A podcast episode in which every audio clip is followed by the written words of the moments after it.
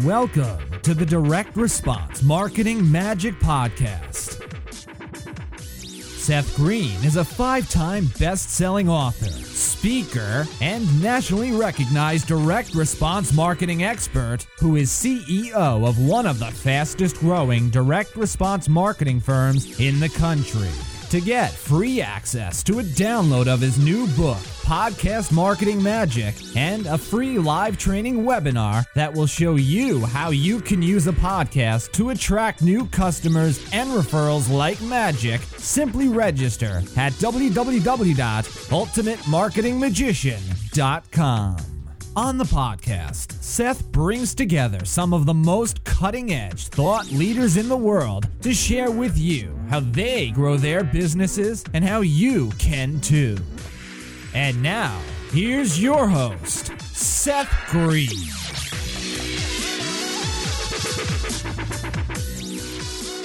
Today I am here with Dr. Kevin Augustine. Kevin, Dr. Kevin, thank you so much for joining us today.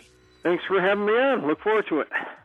Uh, my pleasure. Let's go back in time a little bit and let's talk about how you got started.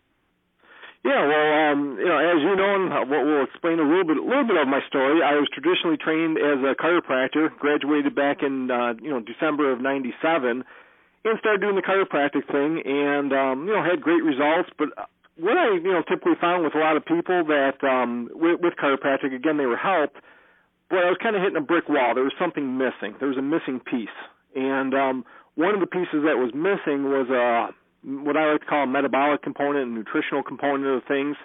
Um, mainly from people just not eating the way they should be, and just the uh, food sources that are out there. Um, just you know, the quality of them just really isn't as good. So that inhibited people from really getting better.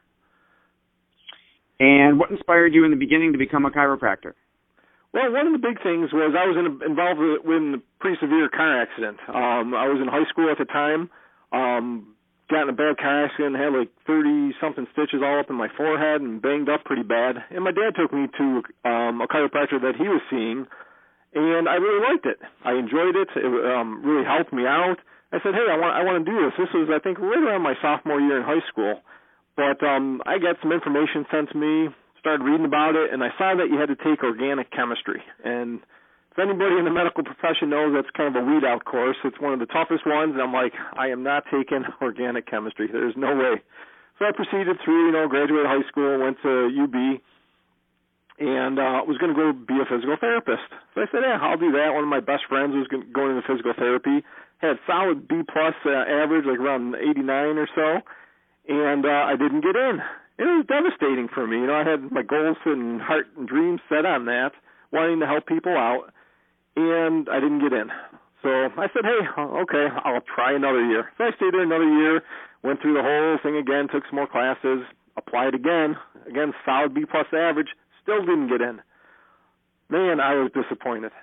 But through all this going on in my mind, I kept thinking about chiropractic. Maybe I should go into that. But then uh, uh that organic chemistry, you know kept me uh, kept me out of the out of the picture until one day I said, hey, I got to follow my dreams. I got to do what I want to do, there, which was chiropractic, and I decided to go forward with taking that organic, organic chemistry class and uh, proceed to get an A in the class. that is incredible. And then from there? Well, for, from there, um, then I went to chiropractic school, uh, New York Chiropractic College out in Seneca Falls, New York. I graduated again December 97 and been in my work for somebody for one year and then decided to open up my own practice and have been uh been doing that for for ever since. That is an incredible journey and you've obviously had quite a little bit of success and transition along the way. I know that now you are have developed a incredible program for folks who are to live well after cancer. Can you talk us a little bit about the origins of that? Yeah, yeah, and that's a, little bit of a jump there, going from chiropractic to helping people with with cancer. Ah, I apologize. You're right. I skipped a few years. Let's go from uh, chiropractic to um, being a doctor of pastoral medicine and that journey. Yeah, I mean, so basically, as I was mentioning before, I did the chiropractic thing, felt something was missing, that missing piece um, which kind of transitioned me into uh, a little bit more nutritional base and doing functional medicine. But what I found out with that is, yeah, it helped people. We had people on lots of nutrition, but when they got off the nutrition, they went right back to feeling where they were before, um, or very close to it, to, a point where it made me uncomfortable um, in recommending that because I knew as soon as they got off of it, they're going to go right back. So I, again, I was still mi- missing something. Um, I guess one of my goals um, in graduating and helping people is really finding the root cause of the problem and always asking myself, hey, are we going deep enough? Are we finding the true cause of the problem? Well, you can say that about you know medications. Yeah, they're covering up the symptoms. You can say the same thing about um, uh, supplements, for that matter. There's a lot of people that see stuff on TV or recommended by gurus. Take this for energy. Take this for thyroid problems. Take this for if you have cancer.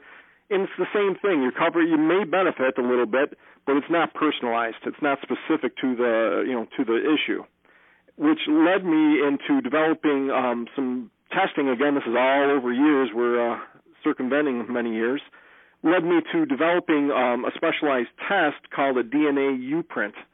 Um, we we use this with a lot of um, cancer patients that I see. Again, I'm not seeing them to make that diagnosis, but these are people that have already been diagnosed with cancer. That's important to know. I'm not making that diagnosis. But they come looking for answers and seeking help, um, looking for some reason why. Why why do I have cancer? they usually talk to their oncologist, their medical doctors, um, and that's a, a question that they most people have is why do I have this? Unfortunately, they usually get a pretty lame excuse or answer to you know, hey, it's genetic, uh, you know, you couldn't do anything about it, or we don't know why. Nobody really really knows or dives down deeper.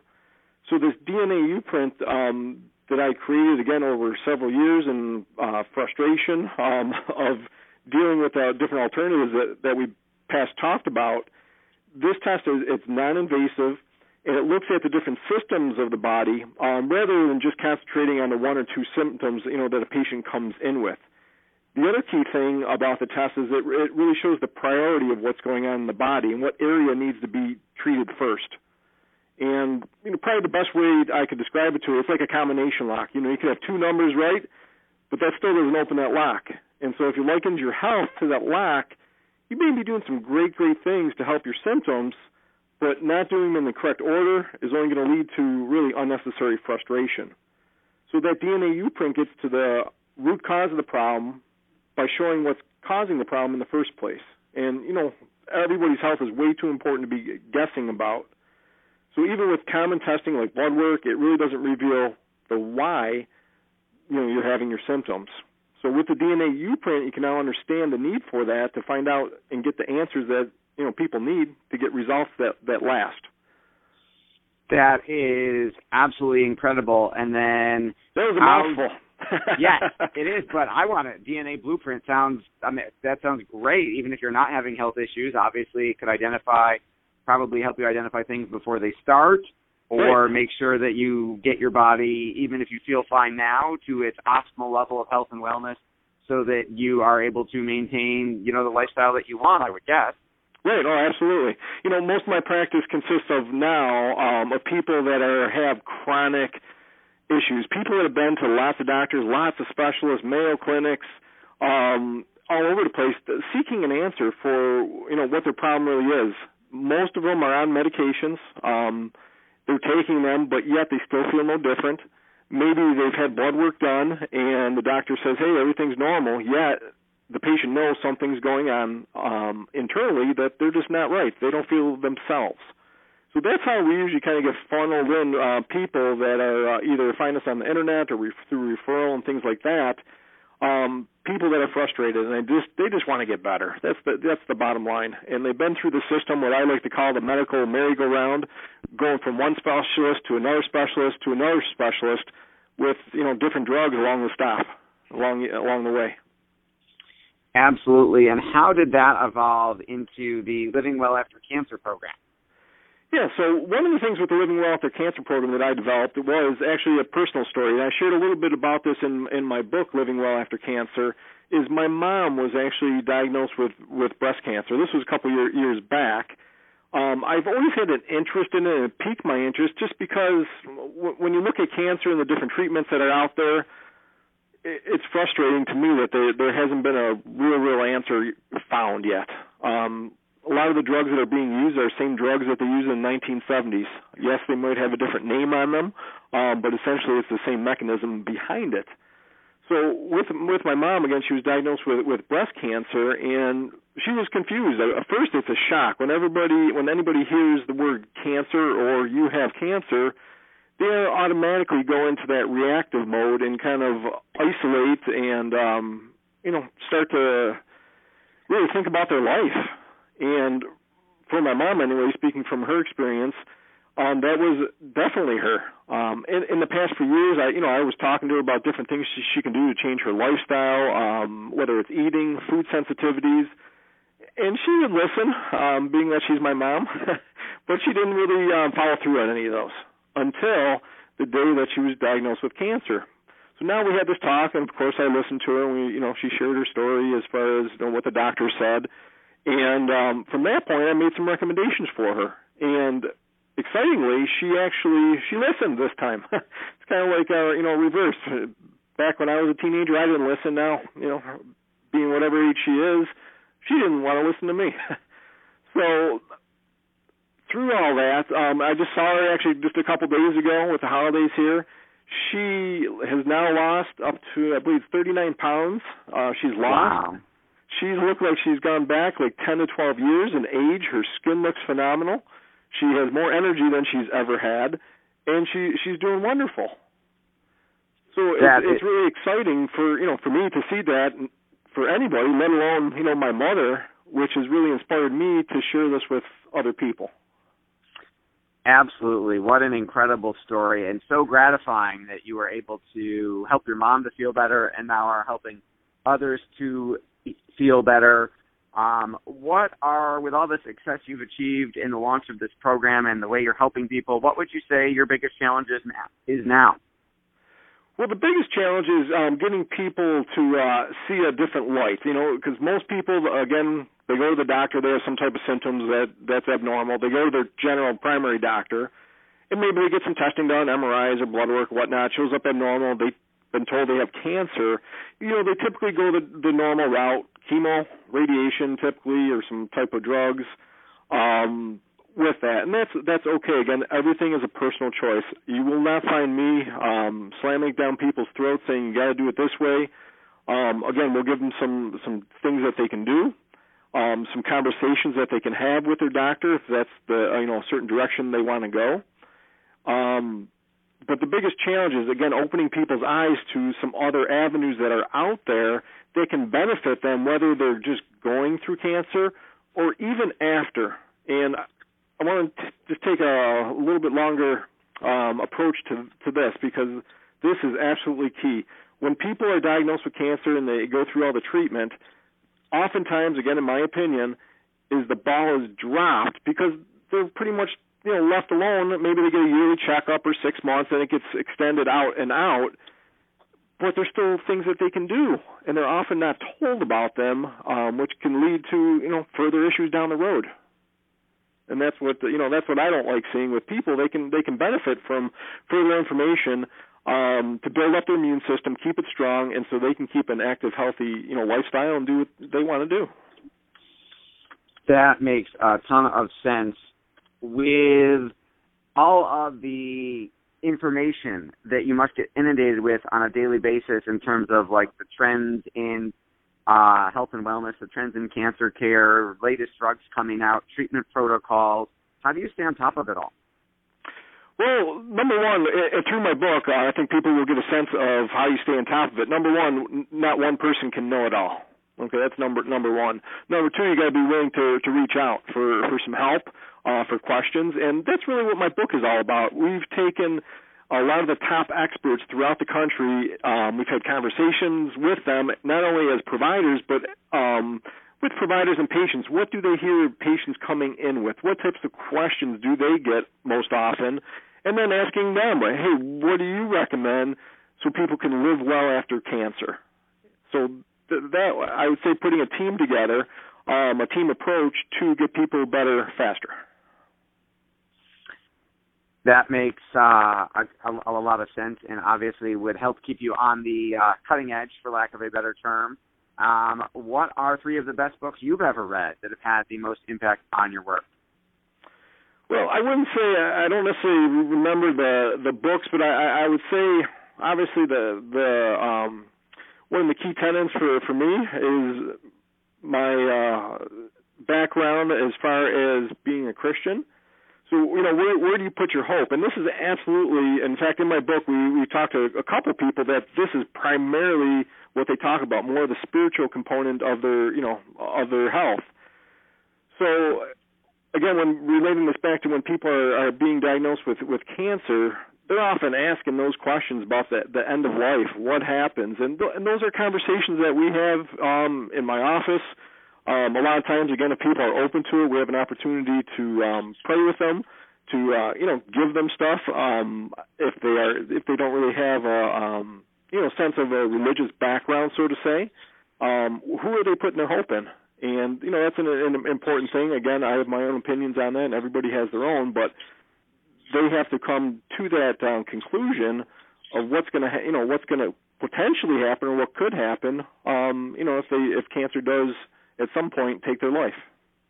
So uh, any books that you know re- relate to that and and uh, you know for them to get more clarity about the spiritual aspect of, of health. Um, a second one, again, going more um, from a bigger category standpoint would be uh, lifestyle changes. And the, again, we get into this way more into our program, but to share with some of the people, four of the biggest food sensitivities that I see in my office are gluten sensitivities, dairy, yeast, and soy. Those are the biggest ones that I see that can have an adverse effect on somebody's immune system. So reading, you know, reading books again, there's some garbage out there, so to speak. But um, you know, uh, when we work with people, um, we'll have them write down a five-day food diary. We'll have them. We'll do some food sensitivity testing to allow them to um, you know see a clear picture on what they can do themselves to to make those to make those changes. And then the, the last category, um, something I was just reading just recently, would be um, more of a, a, a goal setting. Um, what, what can what what can they what can people do to again live life after cancer, what do they want to you know leave behind as far as a, a, a legacy? How can they implement that into their life on a, on a daily basis or plan for it in a fun way, not just uh, you know write down everything, but in a fun way to hold them accountable to get things done that they that they want to get done, not just uh, hope and pray. Oh, I think I'm going to do this, or I'm going to take some vacations. I'm going to. Uh, one lady I talked to put in a swimming pool in as soon as she found out in her backyard and uh, you know enjoyed her her family with her pool. Um, she is she's still living after many bouts of cancer.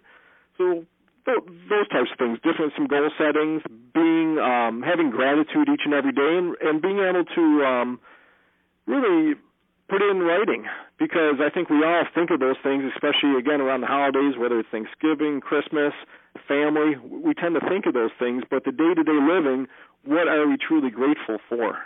So those would be my my three big categories. Great categories. Fascinating interview. Where can our audience go to learn more about you and the Living Well After Cancer book? Sure. Two um two different ways. Number one, um you can either call our office. We're based right here in Grand Island, New York, which is a suburb of Buffalo. And the phone number is seven one six seven seven three four seven zero seven and one of our new patient coordinators can kindly take your, your call or uh, get you in touch with our book, Living Well After Cancer. The second way would be to uh, go to our website, livingwellaftercancer.org, O-R-G, and uh, they can find more information there. All right. This has been Seth Green with Dr. Kevin Augustine. Dr. Kevin, thank you so much for joining us today. Everybody, thanks for listening, and we will talk to you next time. Dr. Kevin, thanks again. You got it. Have a great day. See you, Seth. Thanks, everybody. This podcast is a part of the C Suite Radio Network. For more top business podcasts, visit c-suiteradio.com.